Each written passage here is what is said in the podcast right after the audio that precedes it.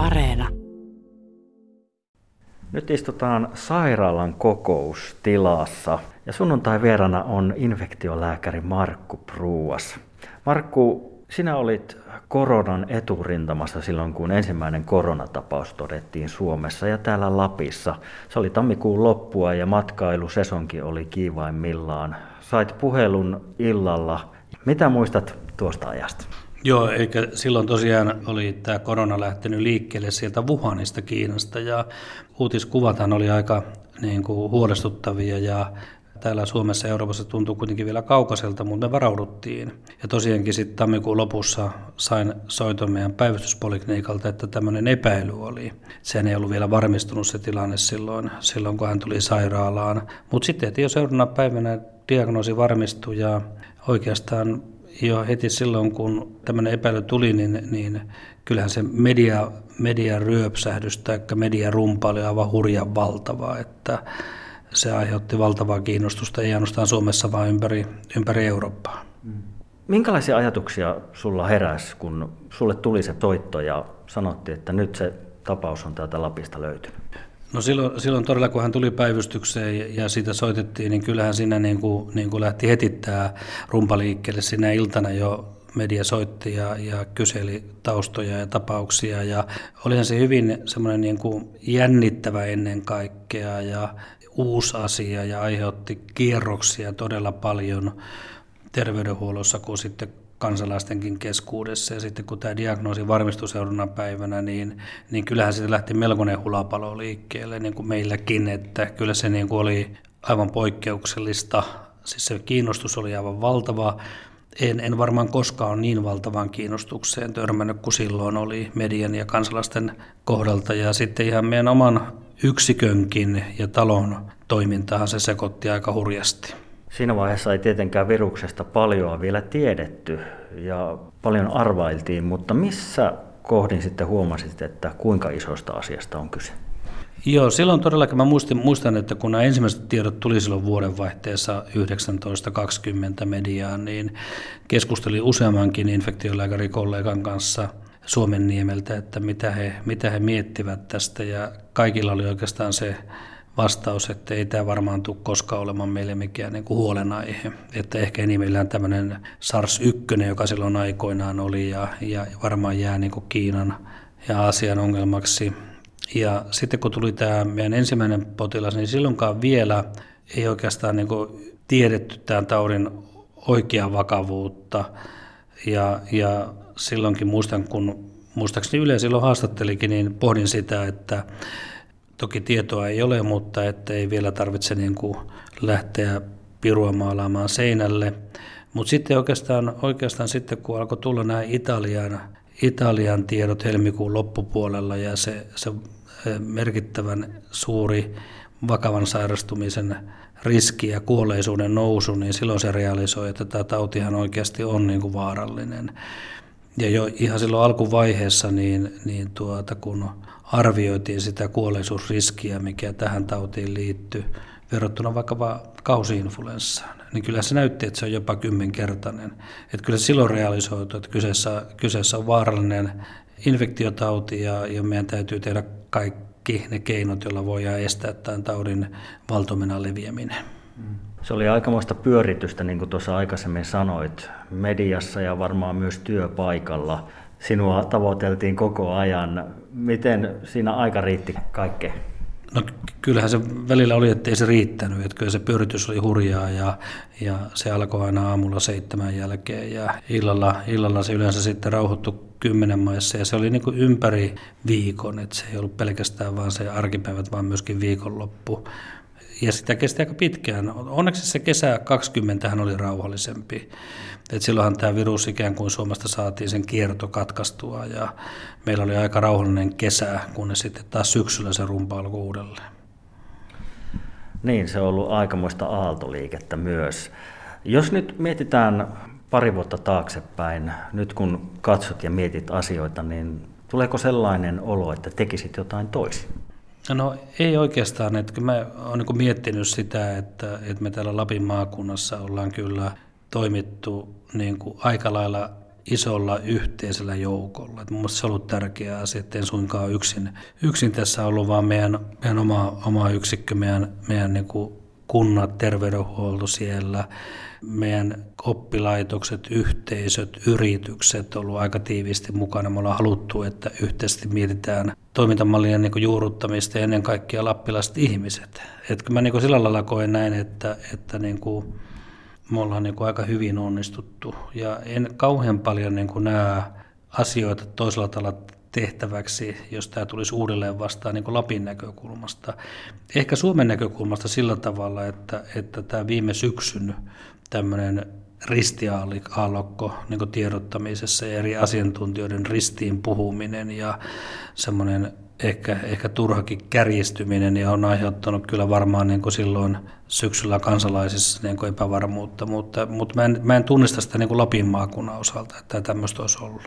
Mulla on jäänyt semmoinen käsitys, että terveydenhuoltoalalla, etenkin täällä Lapissa, niin semmoinen yhteen hiileen puhaltaminen, se on ollut todella vahvaa. Ilmeisesti on ehkä jopa yllättänyt sinutkin. Kyllä, kyllä näin on ja kyllä mun täytyy sanoa näin, että vaikka tämä on ollut tosi vaikea kaksi vuotta, niin, niin just se yhteenkuulumisen fiilis, joka on syntynyt laajalti, niin se on ollut palkitsevaa, että, että esimerkiksi, esimerkiksi mietitään niin ihan siellä sairaalapuolella, niin oman esimieni johtajaylilääkärin kanssa tämä yhteistyö on ollut todella saumatonta ja itsanut meitä yhteen ja ennen kaikkea, jos katsotaan sitten niin niin kuin Lapin sairaanhoitopiirin kuntien johtavien lääkärien yhteistyötä, niin se on ollut aivan fantastista. Ja kyllä, kyllä mulle tippa tuli, tippa tuli silmään, kun he oli tuota, ihan, ihan miettineet tämmöisen yksilöllisen niin tuota, niin kuin lahjan tuossa loppuvuonna teetättäneet tämmöisen Lapin leukun, johon liittyy paljon symbolista niin kuin arvoa, eli tämä veitsen terällä oleminen ja kuinka sitten siitä siitä ei pudottu ja, ja, ja oliko sinne kaiverrettu kahvaan myöskin reki, joka kertoo pitkästä matkasta ja raskaasta matkasta ja,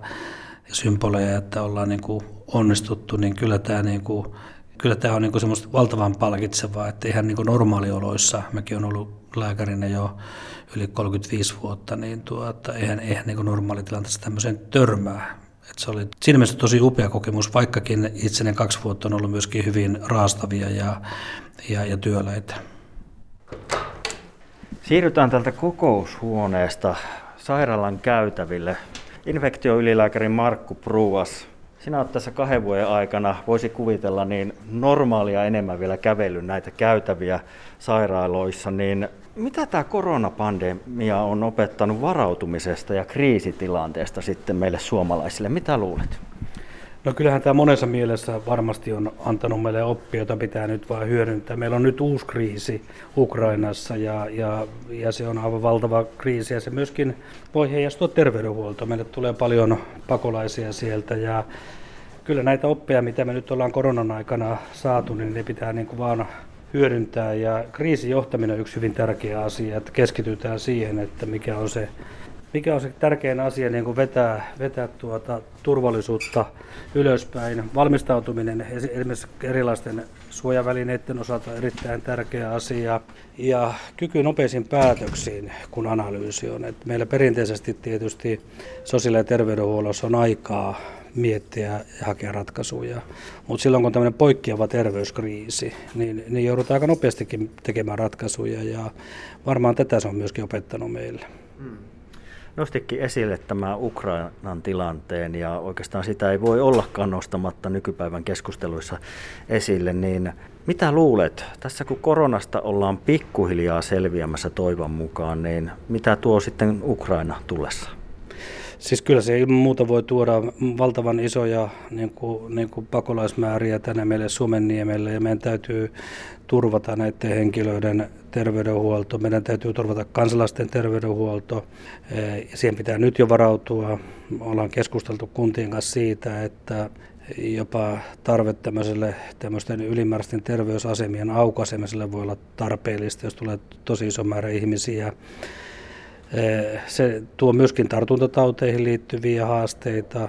Ukrainan tartuntatautitilanne on huonompi kuin Suomessa monen taudin osalta koronarokotustaso on siellä matalampi, noin 35 prosenttia on saanut rokotuksen Ukrainassa. Tuberkuloositilanne on siellä huonompi, eh, jopa polioriski, eli kyllä nämä kaikki asiat täytyy nyt jo tehdä ja huomioida. Ja uskon, että korona on antanut kyllä meille valmiuksia nyt sitten reagoida, että ennen koronaahan voisi sanoa, että sata vuotta oli välissä, kun oli vastaava tilanne. Nyt meillä on ikään kuin sitten jälleen uusi haaste. Miten tähän nyt pystytään reagoida ja varautua jo tässä vaiheessa, nyt kun pikkuhiljaa todennäköisesti alkaa enemmän tuleen pakolaisia Ukrainasta, niitähän on jo Suomeen tullut? Niitä on tullut ja varmasti heitä tulee myöskin lisää koko ajan. Ja mun mielestä tärkeää on nyt niin terveydenhuollon näkökulmasta, että, että kunnat, joilla on tämä vastuu terveydenhuollon järjestämisestä, niin yhdessä, yhdessä sitten valtionhallinnon kanssa eh, rakentavat jo valmi, valmiudet. Ja, ja juuri se, että meillä on valmius, valmius tuottaa terveydenhuollon palveluja niin hyvin nopeallakin niin kuin varoituksella enemmän kuin mitä normaalioloissa. Et normaalioloissa me pystytään täyttämään ne nippanappa ne kuntalaisten tarpeet. Ja meillähän pitää olla jo aika nopeasti malli siitä, että jos tulee, tulee paljon uusia ihmisiä, joilla on selkeitä tarpeita terveydenhuollon suhteen, meillä on ikään kuin olemassa se valmius heti. Ja siinä ei voi toki miettiä kuukautta, kahta kuukautta, vaan ne pitäisi ne valmiudet olla jo aika nopeasti olemassa. Juuri näin. Tässä tietenkin Ukrainan sota niin on vienyt paljon huomiota koronalta. Miten ynnäisit koronatilanteen tällä hetkellä sitten, missä mennään? No onneksi, tuota, onneksi me ollaan nyt uudessa vaiheessa koronan suhteen, että vaikka tämä omikron on hyvin tarttuvaa ja me nähdään valtavan paljon sairastumista, että luvut ovat korkeita, kaikki me tiedämme sen, niin tämä tauti ei ole sillä tavalla enää tässä rokotetussa ympäristössä, eikä itse varianttikaan sellainen, että se olisi niin vaarallinen. Eli suurin osa ihmisistä toki sairastaa sen aika lievänä, mutta jos katsotaan sairaalakuormitusta, niin kyllä meillä edelleen kuormitus on korkea, että harvoin mikään tavanomainen hengitystieinfektio aiheuttaa näin, näin isoa sairaalakuormitusta kuin mitä tällä hetkellä korona vielä aiheuttaa. Mutta näkymä onneksi on niinku positiivinen, eli näkymä on siihen, että jos ei nyt ihan uusia variantteja tule, niin, niin tuota, me pärjäämme.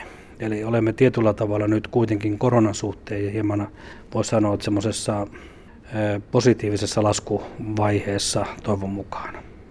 Niin moni ehkä miettii juuri näitä muunnoksia, että voisiko sellaisia vielä jostakin löytyä. Toivottavasti ei, mutta mitä luulet? Siis kaikkihan on mahdollista, eli, eli tietysti tuota, luonto yllättää meitä aina. Tietysti jos katsotaan historiaa, niin, niin se todennäköisyys on kuitenkin kohtalaisen pieni, mutta tuota, on se mahdollista. Et kyllä tämä korona tietyllä tavalla on yllättävää epidemiana, siis sekin on yllättävää, että näitä variantteja on tullut. Toki tämä omikronin muunnos onneksi oli ei niin vakava kuin aiemmat variantit, ja, ja tuota, nimenomaan, nimenomaan kuitenkin se yllättää, että se tietyllä tavalla se rokotus, rokotukset tai sairastut tautikaan ei välttämättä estä sitä uudelleen sairastumista. Eh, mutta tuota, se, että meillä ikään kuin tulisi uusi haastava tilanne sellaisena, kun me nähtiin se 20 keväällä, niin näkisin, että se todennäköisyys tässä rokotetussa ympäristössä on kuitenkin huomattavan paljon pienempi. Infektioylilääkäri Markku Pruas, sinä olet tosiaan taistellut vuodesta 2020 lähtien korona-eturintamassa ja ensimmäinen tapaus löydettiin täältä Lapista. Suomeensa silloin tammikuun loppupuolella 2020, mutta Oikeastaan nyt kun kävellään täällä sairaalan käytävillä, niin voitaisiin istua vaikka sohvalle ja miettimään vähän sitä, että mitenkäs sitten sun henkilökohtainen elämä tämän kaiken ruljanssin aikana, niin onko sellaista ollut? Kysytään suoraan. No aika jo on toki on ollut, mutta kyllä tämä pari vuotta, pari vuotta aina tuonne, tuonne vuodenvaihteeseen saakka ja oikeastaan tammikuun loppuun saakka, niin on ollut tuota enemmän tai vähemmän koronaa. Mutta kyllä siihen väliin mahtuu ihan mukavia, mukavia tuota hetkiä sillä tavalla, että niin kuin sanoin, että se 20 kesään oli varsin rauhallinen ja pystyi niin nauttimaan, nauttimaan tavallisesta elämästä. Ja toiset pienet hetket, jotka on mulle, mulle tosi isoja ja tärkeitä, niin on, on, on tuota, esimerkiksi tämmöinen päivittäinen aamu- ja iltasauna. Et mä oon tämmöinen saunafriikki ollut aina ja aamulla kun laitan kello kuusi saunan valmiiksi ja kuuden ja seitsemän välillä sitten on aamusaunassa, kun tiedän, että se on rauhallinen hetki vuorokaudesta, niin se on sitä omaa spesiaalaikaa, joka on aivan mahtavaa. Ja sama juttu sitten iltaisin viimeistään kymmenen jälkeen illalla, kun saa mennä lauteille ja, ja heittää löylyä, niin tunti vierähtää siellä hyvinkin ja se nollaa, nollaa ajatuksia ja, ja rentouttaa. Toki sitten semmoinen ihan mahtava iloinen asia on perheessä ollut se, että meille tuota, syntyi ensimmäinen lapsenlapsi, just koronakeväällä eh, maaliskuun viimeinen päivä 2020 ja kyllähän se on tuonut siis ihan valtavan paljon, paljon sit vastapainoa tähän koronaan, eli sekin on ollut silloin sillä tavalla niin kuin hyvin, hyvin, hyvin tuota iso asia. Ja, ja sitten tosiaan tietysti se, että mä tykkään liikkua, kävellä, että vaikka niin kuin eh, ajatellaan työpäivääkin, mä kävelen sairaalaa ja teen illalla pitkiä kävelylenkkejä. Toki puhelin välillä soi ja rimpauttaa siinä, mutta nä, näillä niin on saanut sitä tasapainoa sitten ja vastapainoa. Miten sinun perhe on suhtautunut siihen, että nyt pari vuotta on ollut aikamoista pyöritystä? Jos ajatellaan, sulla on kolme aikuista lasta ja vaimo, niin varmaan heidänkin kanssa olet paljon asioista keskustellut. No kyllä, kyllä vaimo niin kuin monesti on sanonut sitä, että hei, että sun pitää laittaa se puhelin nyt kiinni. Ja, ja, ja oikeasti ollut ihan, ihan aidostikin huolissaan siitä, että ei voi olla koko ajan saatavilla. Että kyllä se on ollut, kyllä se on ollut niin kuin erityisesti mun vaimolle myöskin, jos on mulla ollut raskasta aikaa, niin myöskin hänelle. Että kyllähän on siinä sijaiskärsijänä ja myöskin tukena ollut koko ajan. Että tuota, ilman muuta. Ja, no lapset meillä on onneksi aikuisia ja heillä on aika paljon omaa elämää ja sillä lailla, mutta kyllä meillä on löytynyt kuitenkin aikaa sitten myöskin yhdessä istua, istua jonkun tuota hyvän grilliruuan ääressä kesällä ja tehdä yhteisiä hetkiä, tai sitten eh, pyhänpäivän paisti, paisti on ollut meillä aina semmoinen perinne ja yhteisiä joulujakin ja muuta. Että siihen liittyy paljon myöskin kuitenkin sitä yhteistä oloa. Toki niissäkin pyhäpäivinä aina välillä on puhelin niin kuin rikkonut sitä rauhaa, mutta, tuota, mutta var, varmaan niin vaimolle on ollut kyllä ihan ilman muuta stressava paikka siinä kuin mullekin. Käsite Markku myös sen, että niin kuin sanoin, niin luonto on sulle tärkeä, mutta hevosetkin merkitsee jotain teidän perheelle. Teillä on ollut useitakin hevosia ja se kuuluu jollain tavalla teidän arkeen. Kyllä joo, totta, että meillä, meillä on vaimo ja kaikki kolme lasta niin on innokkaita ratsastajia ja me ollaan oltu, oltu tuota intomielisiä, intomielisiä niin kuin hevosihmisiä. Meillä oli parhaimmillaan viisi omaa hevosta ja kaikki, kaikki vapaa-aika ja kaikki resurssit oli, oli tuota, silloin niin kuin hevosten ympärille. Jopa, jopa ollaan aikoinaan eh, siihen liittyen hankittu tuota vanha maatilakin, jota sitten edelleenkin kunnostetaan ja korjataan. Ja, ja, ja se on ollut iso ponnistus, mutta se on ollut kyllä rikkaus. Että se on tuonut tuota, ihan uusia juttuja meidän elämään ja sanoisin näin, että se on ollut kyllä niin kuin perhettä tavattomasti yhdistävä juttu. Sauna ja perhe on ihan selkeästi sulle tärkeitä asioita totta kai, mutta miten sitten terveydenhuoltoalan ammattilaisen, infektiolääkärin oma jaksaminen tämmöisen työn aikana? Koska puhelin soi taukoamatta ja muuta, niin miten sä hoidat sun jaksamista? No joo, se on juuri näin, että varmasti se lähipiirin, eli lähinnä vaimon ja, ja tuota lasten tukihan on valtavan tärkeä, että se kuitenkin on toimivaa ja, ja se on, se on niin kriittisessäkin tilanteessa luonnosta energiaa ja, ja se on niin tosi tärkeää. Tietysti semmoinen säännönmukaisuus elämässä ja tietty rytmisyys on tärkeää, vaikka se on sektistäkin, niin se on, se on tärkeää. Niin kuin sanoin, niin tuo, nuo saunasessiot on mun mielestä ollut todella, todella tärkeää mulle, mutta myöskin liikkuminen. Mä tykkään kävellä paljon, että siinä, siinä voi niin rauhoittua ja, ja mm, kaikki tämä toki on, toki on tärkeää. Onhan, onhan selvä asia, että niin kuin silloin kun on tämmöinen niin kuin tiukka tilanne, se on ikään kuin aina saatavilla ja stressitaso on korkea, niin siinä on myöskin se heijastuu sillä tavalla herkästi siihen sitten, että ei välttämättä se terveysnormit aina toteudu ja syöt epäterveellisesti. Ja, ja, ja nämä on niitä riskin paikkoja, jotka täytyy sitten kuitenkin niin kuin tunnistaa ja kun mikään ei kestä ikuisesti, niin sitten täytyy niin kuin ottaa myöskin siltä osin takaisinpäin. Markku Pruas, sä oot tehnyt hoitoalan töitä jo yli 35 vuotta, niin jos ajatellaan tätä korona-aikaa, niin onko se vaikuttanut jotenkin sun arvoihin sitten henkilökohtaisesti? Kyllä se varmaan on vahvistanut sitä, että, että mitä varten me ollaan terveydenhuollossa. Et, et, nimenomaan me ollaan niin ihmisiä, kansalaisia varten ja, ja oli se sitten sitä ruohonjuuritason sairaudenhoitoa tai sitten tämmöisen ison kansanterveyttä uhkaavan niin kuin epidemia- infektiosairauden torjuntaa, niin me ollaan ensisijaisesti tuota, nimenomaan sitä varten, että me voidaan, voidaan sillä omalla työllämme niin kuin estää ihmisten sairastumista ja sitä kautta niin kuin luoda terveyttä. Ja kyllä näitä arvoja se on niin kuin mun mielestä vahvistanut, että jokaisen ihmisen elämä on ainutlaatuinen ja, ja meidän on vaikea lähteä niin kuin ylhäältä päin sanomaan, että, että, että missä vaiheessa sitten elämän arvostus olisi niin kuin huonompi tai onko joku ikä tai muu. Eli mun mielestä tämä on semmoinen iso asia, eli, eli se on vahvistanut kyllä sitä arvopohjaa. Infektiolääkäri Markku Pruuas, jos tässä nyt katsotaan vähän tuonne tulevaan kevääseen ja kesään kohdin, niin millä mielin tässä nyt sitten sinne taivallat? No kyllä mä koronan suhteen niin näen tämän tilanteen kuitenkin kohtalaisen positiivisena ja, ja tiedän toki, että se vielä kuormittaa terveydenhuoltoa ja, ja, ja muuta, mutta mä näen niin kuin siinä ihan merkittävän muutoksen, että tauti ei sillä lailla enää ole ylikuolleisuutta aiheuttava merkittävästi, ei vakavaa sairastumista aiheuttavaa. Kesä yleensäkin tuo tilan, tilanteeseen rauhoittumista hengitystieinfektioissa. Et sillä tavalla tämä pandemia alkaa olla niin kuin mun nähdäkseni positiivisesti loppusuoralla, jos luonto ei tee yllätyksiä. Mutta niin kuin sanoin, että se, joka varmaan mitä kaikkia suomalaisia huolettaa ja ei niinkään ole tämmöinen tartuntatautiepidemian torjunta-asia ensisijaisesti, niin on tämä Ukrainan sota ja, ja, ja siihen liittyvät niin kuin riskit ja myöskin terveysriskit, mutta se on paljon laajempi asia, se ei ole enää pelkästään niin kuin tartuntataudin torjuntaa. Ja näin ollen niin itselleni kyllä näen, että tämä, tämä hetki niin kuin on jo aika normaali. Että tuossa jollekin henkilölle on sanonutkin, että vaikka töissä olen, niin tuntuisi, että jokainen päivä on lomapäivä tällä hetkellä. Että sillä tavalla tämä tilanne on muuttunut huomattavasti siitä, mitä se aiemmin on ollut. Mä uskon, että monelle suomalaiselle tuo aika huojentava uutinen ja kiva kuulla. Kiitoksia Markku Pruos, että ehdit sunnuntai vieraaksi meille ja oikein mukavaa kevään jatkoa.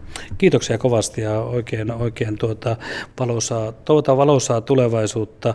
Toivotaan, että tuo Ukrainan tilanne saadaan nopeasti tuota, tämä sota loppumaan ja, ja oikeasti päästä normaaleihin olosuhteisiin. Kiitos.